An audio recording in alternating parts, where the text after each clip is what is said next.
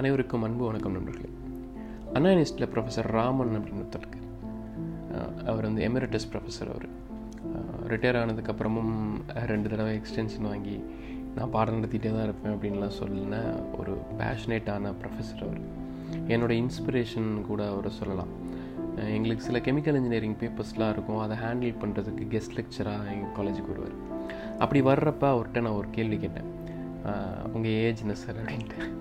அதுக்கு அவர் சொன்னார் I'm seventeen அப்படின்னாரு. பதினேழா? பதினேழு வயசா? அப்படின்னு கேட்டேன் ஆமாம் நான் எப்பயுமே மாணவர்கள்கிட்டயே இருக்கிறதுனால மாணவர்கள் கூடயே இருக்கிறதுனால எனக்கு பதினேழு வயசு தான் ஆகுது அப்படின்னு நான் நினச்சிப்பேன். அது வந்து என்னை என்றைக்குமே இளமையாகவே வச்சுருக்குது.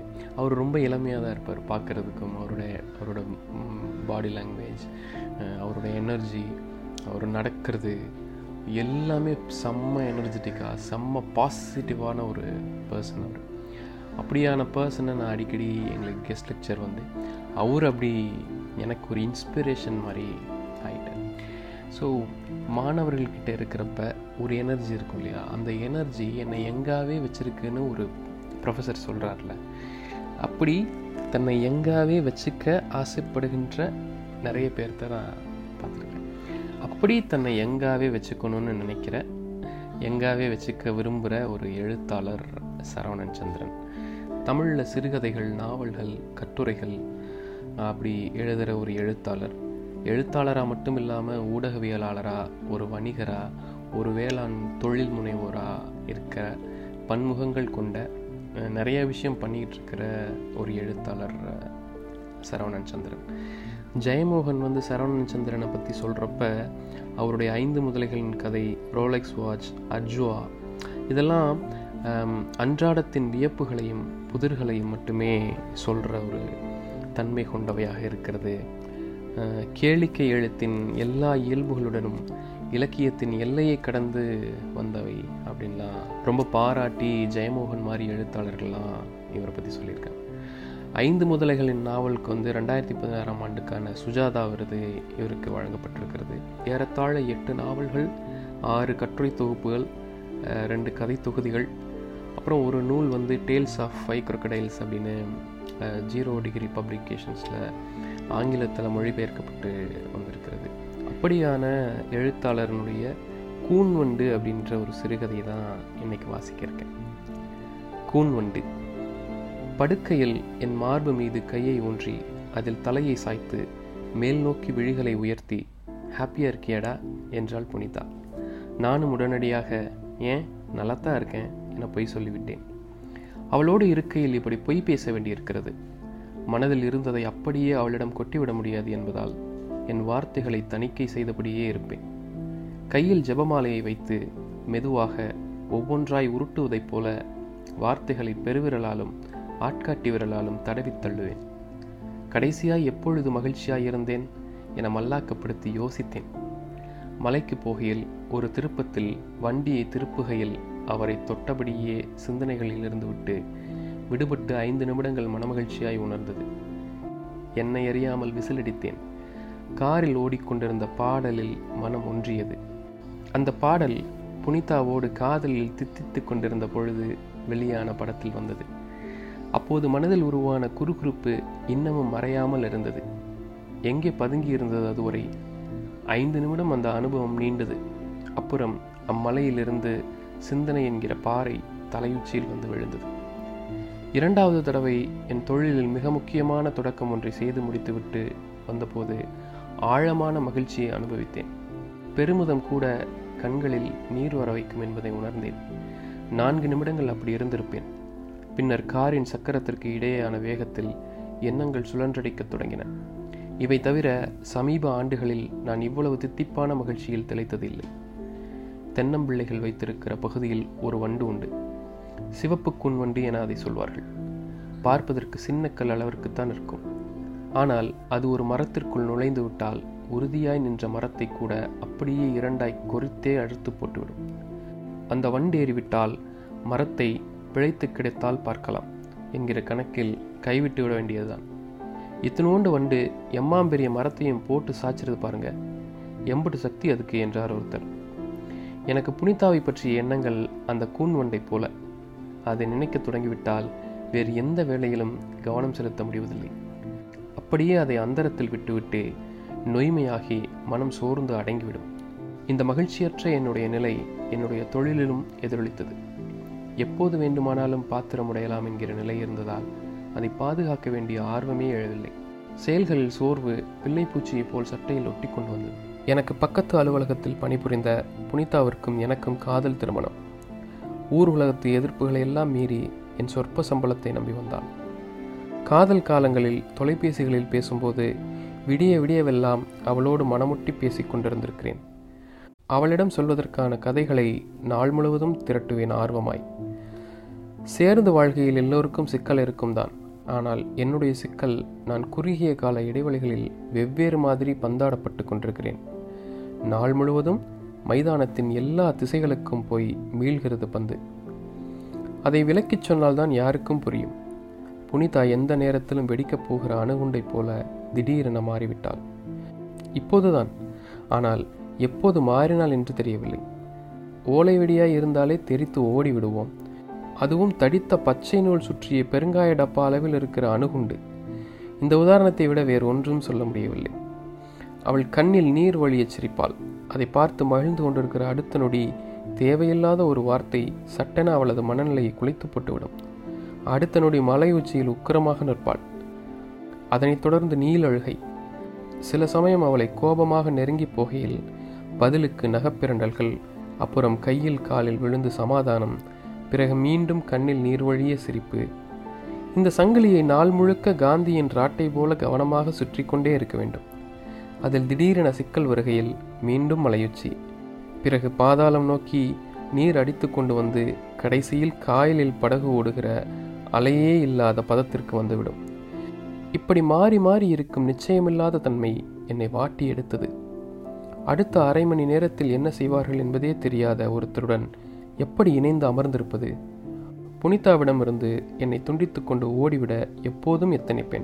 அவளோடு இருக்கையில் அவள் முன்பு முன்னெடுத்த பழைய சண்டைகளை எண்ணியபடியே இருப்பேன். அவள் அடுத்து மாறப்போகும் தருணத்தை உற்று நோக்கி கொண்டிருப்பேன். அதை பல சமயம் அடுத்து இதைத்தானே பண்ண போற என சொல்லிக்காட்டவும் செய்திருக்கிறேன். நான் சொன்ன மாதிரியே எல்லா சமயங்களிலும் அந்த சண்டை தொடங்கி இருக்கிறது அப்படி கணிக்கிற விஷயத்தில் என்னையே மெச்சியும் கொள்வேன். அவளோடு இருக்கிற சமயங்களில் மட்டுமல்லாமல் பிற வேலைகள் செய்யும்போது கூட புனிதாவை எடை போட்டபடியே இருப்பேன். இந்நேரத்தில் அவள் இருந்தால் இந்த இடத்தில் என்ன செய்திருப்பாள்? அதற்கு பின்னால் செயல்படுகிற அவளது உளநிலை என்ன? அவளது மாறுகிற மனநிலைகளை நூலைப் போல பிரித்து ஆராய்ந்து கொண்டிருப்பேன்.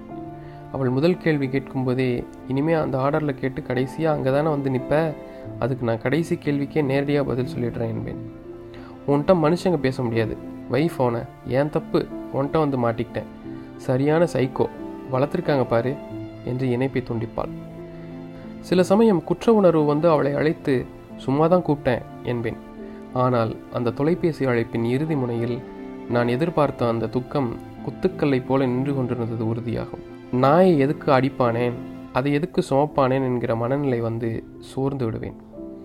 என்றாவது ஒரு நாள் சும்மா தான் கூப்பிட்டேன் என அவள் இணைப்பிற்கு வருவாள். அன்றைக்கு மிக பத்திரமாக ஜெபமாலையை உருட்டுவேன்.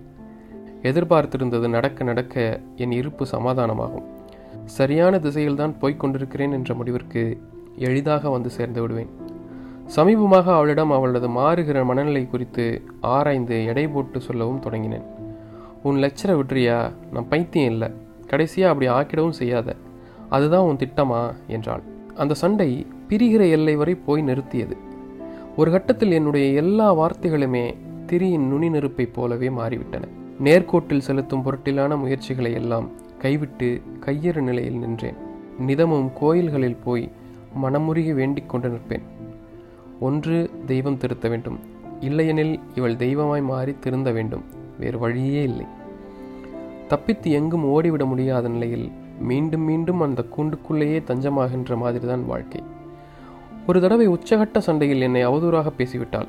அவள் வாயிலிருந்து அப்படியான வார்த்தைகள் வரலாமா? அவளை நெருங்கி கழுத்திற்கு பக்கத்தில் கையை வைத்தபோது மேசையில் இருக்கிற கத்தியை காட்டி குத்த வந்தாள். என்னை நீ டெம்ப் பண்ற? நான் அமைதியாக தான் இருக்கணும்னு நினைக்கிறேன். கயிறு ஒன்றை கையில் வச்சுக்கிட்டு பொம்மை மாதிரி என்னை ஆற்ற என்றாள் சத்தமாக. சட்டை நான் அமைதியாகிவிட்டேன் இன்னும் சில வார்த்தைகளை நான் விட்டிருந்தால் குத்தியே இருப்பாள்.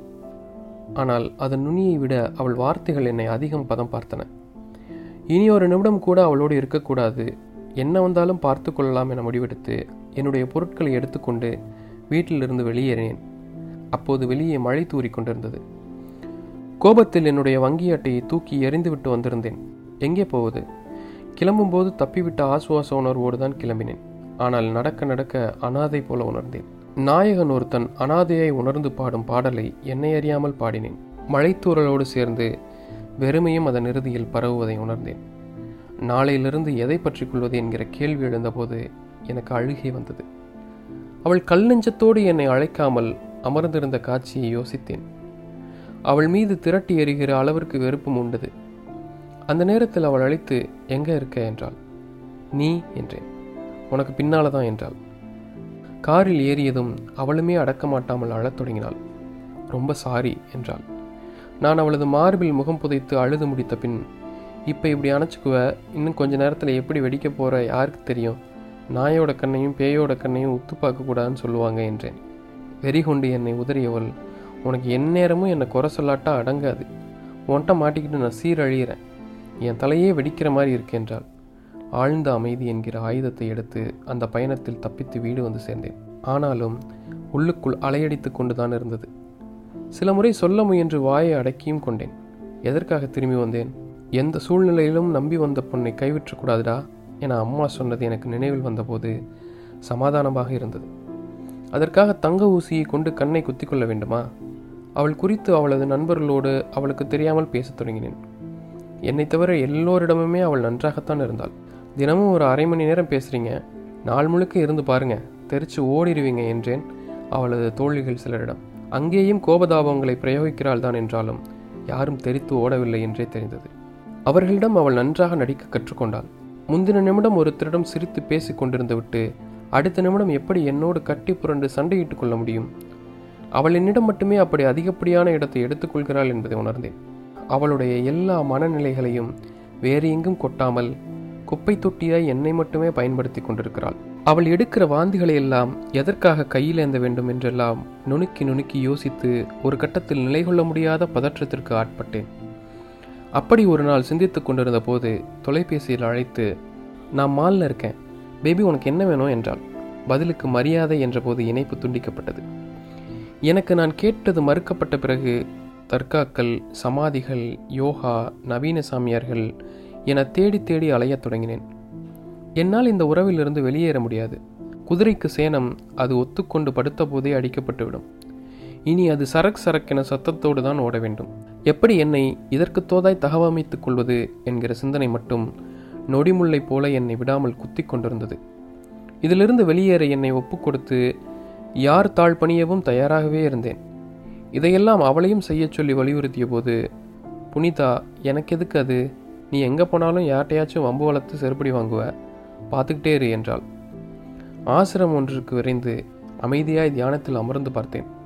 மூன்று நிமிடங்களுக்கு மேல் தாக்கு பிடிக்க முடியவில்லை. சோழிகளை கையில் போட்டு குலுக்குவதை போல உள்ளுக்குள் செய்து கொண்டிருக்கிறேன் என்பது கண்மூடி அமர்ந்திருந்தாலும் எனக்கு தெரியுமே. எதனோடும் ஒட்ட முடியவில்லை என்பதால் கடவுள் நம்பிக்கையில் இருந்தே வெளியேறி விடலாமா என்று யோசித்தேன். ஒரு நாள் போதையில் என் கைபேசியில் வைத்திருந்த சாமியார் ஒருத்தரின் படத்தின் மீது காரி எச்சில் உமிழ்ந்தேன். பிறகு என் நிலையை மனதிற்குள் தொகுத்தெண்ணி மன்னிப்பு கேட்டேன். அமைதி ஒன்று மட்டுமே என்னுடைய கடைசி பிரம்மாஸ்திரம் என்ற நிலைக்கே கடைசியில் வந்து நின்றேன். ஆனால் அதற்கும் அவளிடம் அனுமதி மறுக்கப்பட்டது. எந்நேரமும் ஒரு உறவில் ஒரு கான்சியஸ்னஸோடவே எப்படி இருக்கிறது? என்னை குறுகுறுன்னு கண்காணிச்சுக்கிட்டே இருக்க நீ. உனக்கு நான் பைத்தியம்னு உலகத்துக்கு சொல்லணும். நீ நல்லா ஒன்று நம்ப வைக்கணும். அதுதான் உன் குறி. அதை நோக்கி தான் நீ என்னை நகர்த்துற. என ஆரம்பமான சண்டை கடைசியில் என்னுடைய பெற்றோரை அவதூறாக பேசுவதில் வந்து நின்றது. செல்போனை தரையில் போட்டு உடைத்தாள். உன்னை விட்டு ஒரு நாள் போக போகிறேன் நீ பிச்சை எடுக்கிற காட்சியை நான் பார்க்க தான் போகிறேன் நீ ஆடுற ஆட்டத்துக்கெல்லாம் கடவுள் கூலியை கொடுப்பாரு. உன்னையெல்லாம் நம்பி வந்தம் பாரு. என்னை செருப்பு கழட்டி அடிச்சுக்கணும். கெட் லாஸ்ட் சரியான தேவடியா பையன். ஒரு நிமிஷம் கூட நிம்மதியாக இருக்க விட மாட்டேங்கிறான். செத்தும் தொலைய மாட்டேங்கிறான். வண்டு மாதிரி மண்டக்குள்ளே எந்நேரமும் நொய் நொய்யின்னு. சரியான சைக்கோ என்று சொல்லிவிட்டு செருப்பை எடுத்து தலையில் அடித்து கொண்டாள். கதவை சாத்திவிட்டு வெளியே வந்தேன். இனி ஒருபோதும் திரும்புவதில்லை என முடிவெடுத்து திட்டமிட்டு என் பொருட்கள் ஒவ்வொன்றாக எடுத்து வைத்தேன். தண்ணீர் குடிக்கப் போன போது கிடைத்த இடைவெளியில் பார்த்தேன். அசந்து தூங்கிக் கொண்டிருந்தாள். ஏதாவது கடிதம் எழுதி வைக்கலாமா என யோசித்தேன். என்ன எழுதுவது? தெரியாமல் செய்கிறவர்களுக்குத்தான் உணர்த்தலாம். அறிந்தே செய்பவளிடம் எத்தனை தடவை சொல்வது? எத்தனை தடவை சொன்னாலும் மறந்துவிட்டேன் என்று பொய் சொல்கிறாள். எதுவுமே நடக்காதது மாதிரி அப்போது அவள் சிரிக்கையில் எனக்கு வெறுப்பு மண்டி கொண்டு வரும். சுவருக்காவது காதிருக்கும். இவளுக்கெல்லாம் தூக்கம் எப்படி வருகிறது? வெளியேறி நண்பன் ஒருத்தன் இருக்கிற தேயிலை தோட்டத்திற்கு கிளம்பினேன். எப்போது திரும்புவேன் என்பது அப்போது எனக்கே தெரியவில்லை. போகிற வழியில் நெஞ்சடைத்து செத்தால் கூட தேவலை நெஞ்சு வழியில் காரை கொண்டு போய் எதிரில் வருகிற வண்டியில் விடுவதைப் போல கற்பனை செய்து பார்த்தேன். வண்டியில் என்ன பாடல் ஒழிக்கிறது என்பதே கூட தெரியாமல் கூர்மையான சிந்தனையிலேயே தார்ச்சாலையில் பயணம் செய்தேன். என்னுடைய நண்பனுக்கு எங்கள் இருவரையுமே தெரியும். அவனுடைய சமாதானங்கள் எதுவுமே செல்லுபடியாகவில்லை. சும்மா நாலாவது பெக்கில் ஏதாவது அட்வைஸ் பண்ண தோணத்தான் செய்யும். அடுத்த நிமிஷம் உன் பொண்டாட்டி என்ன செய்வான்னு தெரியாமல் வாழ்ந்து பாரு தெரியும் என அவனிடம் முகம் விட்டினேன். கையில் ஓஷோ எழுதிய தம்மபதம் என்கிற புத்தகத்தை எடுத்துக்கொண்டு தொலைபேசியை அணைத்துவிட்டு அந்த மலை உச்சியை நோக்கி நடந்தேன். தேயிலை தூர்களை ஆட்டி பார்த்தேன். ஒரு முறை மின்சார வாரியத்தில் பணியில் இருந்த நண்பர் ஒருத்தர் தேயிலை தூரை காய வைத்து பாடம் பண்ணி மேசை மேடையாக தந்திருந்தார். மேலே கண்ணாடி பொருத்தப்பட்டு அவ்வளவு உறுதியாக இருந்தது அது. தேயிலை மரமாக வேண்டியதுதான். அதை இப்படி அடக்கி நுணுக்கி செடியாக வைத்திருக்கிறார்கள். தலையில் எந்நேரமும் வெட்டப்பட்டு கொண்டே இருந்தாலும் இப்படி வாழ்நாள் முழுக்க குட்டையாகத்தான் என யோசித்தபடி அந்த மேட்டில் அமர்ந்து புத்தகத்தை படிக்கத் தொடங்கினேன். இதை ஒரு பழைய புத்தக கடையில் வாங்கினேன். அர்த்தம் புரியாவிட்டாலும் இதை படிக்கையில் ஏதோ ஆசுவாசம். ஆனால் முதல் ஐந்து பக்கங்களை கூட என்னால் தாண்ட முடியவில்லை. மறுபடி மறுபடி நுழைந்தும் வெளியே தள்ளியது என்னை. அதில் உள்ள எண்ணங்களை அடக்குவது தூய மனம் என்ற வார்த்தைகள் எல்லாம் அவ்வப்போது என்னை சுழன்றடித்தன. அந்த முறையும் என்னால் அந்த புத்தகத்தினுள் நுழைய முடியவில்லை. புனிதா என்னை தேடிக்கொண்டிருப்பாள் என்கிற எண்ணம் வந்தபோதே அவள் என்னை கத்தியால் குத்த வந்த காட்சி தெரிந்தது. என்னை காரி உமிழ்ந்துவிட்டு தலையில் மடார் மடார் என்று அடித்து கொண்ட சத்தமும் காதுக்குள் கேட்டது. தூரத்தில் நான் அந்த தேயிலை தூரையே கவனித்துக் கொண்டிருந்த போது என் பின்னால் காலடி சத்தம் கேட்டது. எங்களுடைய பங்களாவில் வேலை பார்க்கும் சமையல்காரர் சிவமணி வந்து நின்றார். ஒரு குழந்தையாய் பாவித்து எனக்கு கால் அழுத்தி எல்லாம் போன தடவை தூங்க வைத்தார். சீக்கிரம் கிளம்புங்க எஜமா அந்த உரகுடவனுக்குள்ளே போயிடலாம் இன்னும் அஞ்சு நிமிஷத்தில் மழை அடித்து ஊத்த போகுது இது கூட தெரியலையே உங்களுக்கு? என்றார். மூத்தவரான அவருடைய இருப்பு அந்த நேரத்தில் எனக்கு தேவையானதாகவும் இருந்தது. துடித்துச் சிரிக்கிற கண்களை என்னை நோக்கி குவித்து மலையில் கடல் கொந்தளிக்குது போல என்றார் கிளம்பும் முன்னர். சிவமணி சொன்ன மாதிரியே வானத்தை கருமேகங்கள் மூடி அடர் மழை அடித்து பெய்யத் தொடங்கியது. அதனுடன் இணைந்து குளிரும் எடுத்துக்கொண்டது மழை அதுவரை இருந்த வெளிச்சத்தை தன் தும்பிக்கையால் உறிஞ்சி எடுத்து விட்டதைப் போல இருந்தது. சிவமணி சில குச்சிகளை எடுத்து வந்து மூட்டம் போட்டார். சாக்கு மூட்டைக்கு அடியில் ஒளித்து வைத்திருந்த ரம்பாட்டில் எடுத்து எஜமா இதையெல்லாம் குடிப்பீங்களான்னு தெரியாது. அத்துவான சரக்கு இது என்றார். பாட்டிலை கையை நீட்டி வாங்கி கொண்டபோது சிவமணி கீழே கிடந்த தம்ளர்களை நசுக்கி சரிப்படுத்தி மழை தண்ணீரில் கழுவி கொண்டு வந்து கொடுத்துவிட்டு நம்மளை இந்த தண்ணி மாதிரி நினச்சிக்கணும். கிடைக்கிற பாத்திரத்தில் மனசுக்கு நிறைவாக நிறைஞ்சிடணும். காட்டாராக தான் இருப்பேன்னு அடம் பிடிக்கக்கூடாது சில நேரங்களில் சாக்கடையாக கூட வாழ்க்கை ஓட வச்சிரும் என்றார். வேக வேகமாக இரண்டு சுற்றுகள் குடித்த பிறகும் நெஞ்சில் இருந்த பாரம் விலகவில்லை. எனக்கு நடுவே குத்த வைத்து ஆடும் தீச்சுவாலையை உற்று பார்த்து கொண்டிருந்தேன். எஜமா எதையாச்சும் ஊரில் விட்டுட்டு வந்துட்டீங்களா? தொலைஞ்சிரும்னு பயப்படுறீங்களா? என்றார். பதில் சொல்லாமல் தீச்சுவாலையிலிருந்து கண்களை அகற்றி சிவமணியையே உற்று பார்த்தேன். மழையை கூட உங்களால் ரசிக்க முடியல. எந்நேரமும் எதையாச்சும் போட்டு வளட்டிக்கிட்டே இருக்கக்கூடாது எஜமா. மழை மாதிரி இருந்துட்டு போனோம் அந்தந்த நேரத்து வானத்துக்கு தகுந்த மாதிரி என்றார். பகலில் நண்பனுடன் பேசிக்கொண்டிருந்ததை கேட்டிருப்பாரோ என்னவோ என்ற சந்தேகம் வந்து அவரையே மோப்பம் பிடிக்கிற பாவனையில் பார்த்தேன். அவர் மிக இயல்பாய் தன்னுடைய ஓட்டை பல்லை காட்டி சிரித்துவிட்டு என்னை எழுந்து பங்களாவுக்கு வரச் சொன்னார். என் மனதில் இருந்த பாரம் அப்போது வற்றியதைப் போல இருந்தது. சிவமணி மீது மரியாதை கூட எனக்குள் முளைத்து விட்டது அவரிடம் அனுமதி கேட்காமலேயே உச்சி ஒன்றிற்கு அருகே இருந்த சமதளம் ஒன்றை கடக்கையில் கையை பிடித்து கொண்டேன். உச்சி என்றாலே அங்கே சமதளம் ஒன்று இருக்கத்தானே செய்யும்? எஜமா இப்போ இந்த மலையிலிருந்து விழுந்து சாக மாட்டேங்கிறதுக்கு உங்களால் உத்தரவாதம் கொடுக்க முடியுமா? நாங்கள்லாம் யானை புலியோட கிடந்து வாழ்கிறவங்க அடுத்த செகண்ட் என்ன நடக்கும்னே தெரியாத வாழ்க்கை. இப்போ நான் இருக்கேன் பாருங்க அதுதான் நெசம் என்றார். நான் யோசனையுடன் நிமிர்ந்து பார்த்தேன். மத்தியானத்திலிருந்து எஜமான பார்க்குறேன். சில நேரங்களில் கடவுள் யாரையாச்சும் அனுப்பி நினச்சதை சொல்ல வைப்பாருன்னு சொல்லும் எங்கள் அம்மா. இந்த தடவை கூலிக்காரனை அனுப்பியிருக்காருன்னு நினச்சிக்க வேண்டியதுதான். என் பிள்ளை மாதிரி நினச்சி சொல்கிறேன் எனக்கு மனசே கெட்டல ஏதோ பாறாங்கல் உன்னை தலையில் தூக்கிட்டு உட்காந்துருந்தீங்க சனின்னு எதுக்கு எந்நேரமும் சுமந்துக்கிட்டு உட்காந்துருக்கீங்க மழையே வேண்டான்னு உருட்டி விட்ட கல் அது என்றார். என்னிடம்தான் பிரச்சனையா? என பொத்தாம் பொதுவாக அவருக்கு கேட்காமல் இருளை நோக்கி கேட்டேன். பொதுவாக சொல்கிறேன் இந்த இருட்டு இருக்கு பாருங்க. அது பாட்டுக்கு இருக்கும். ஆனால் மனசில் பயம் வந்துடுச்சுன்னு வைங்க.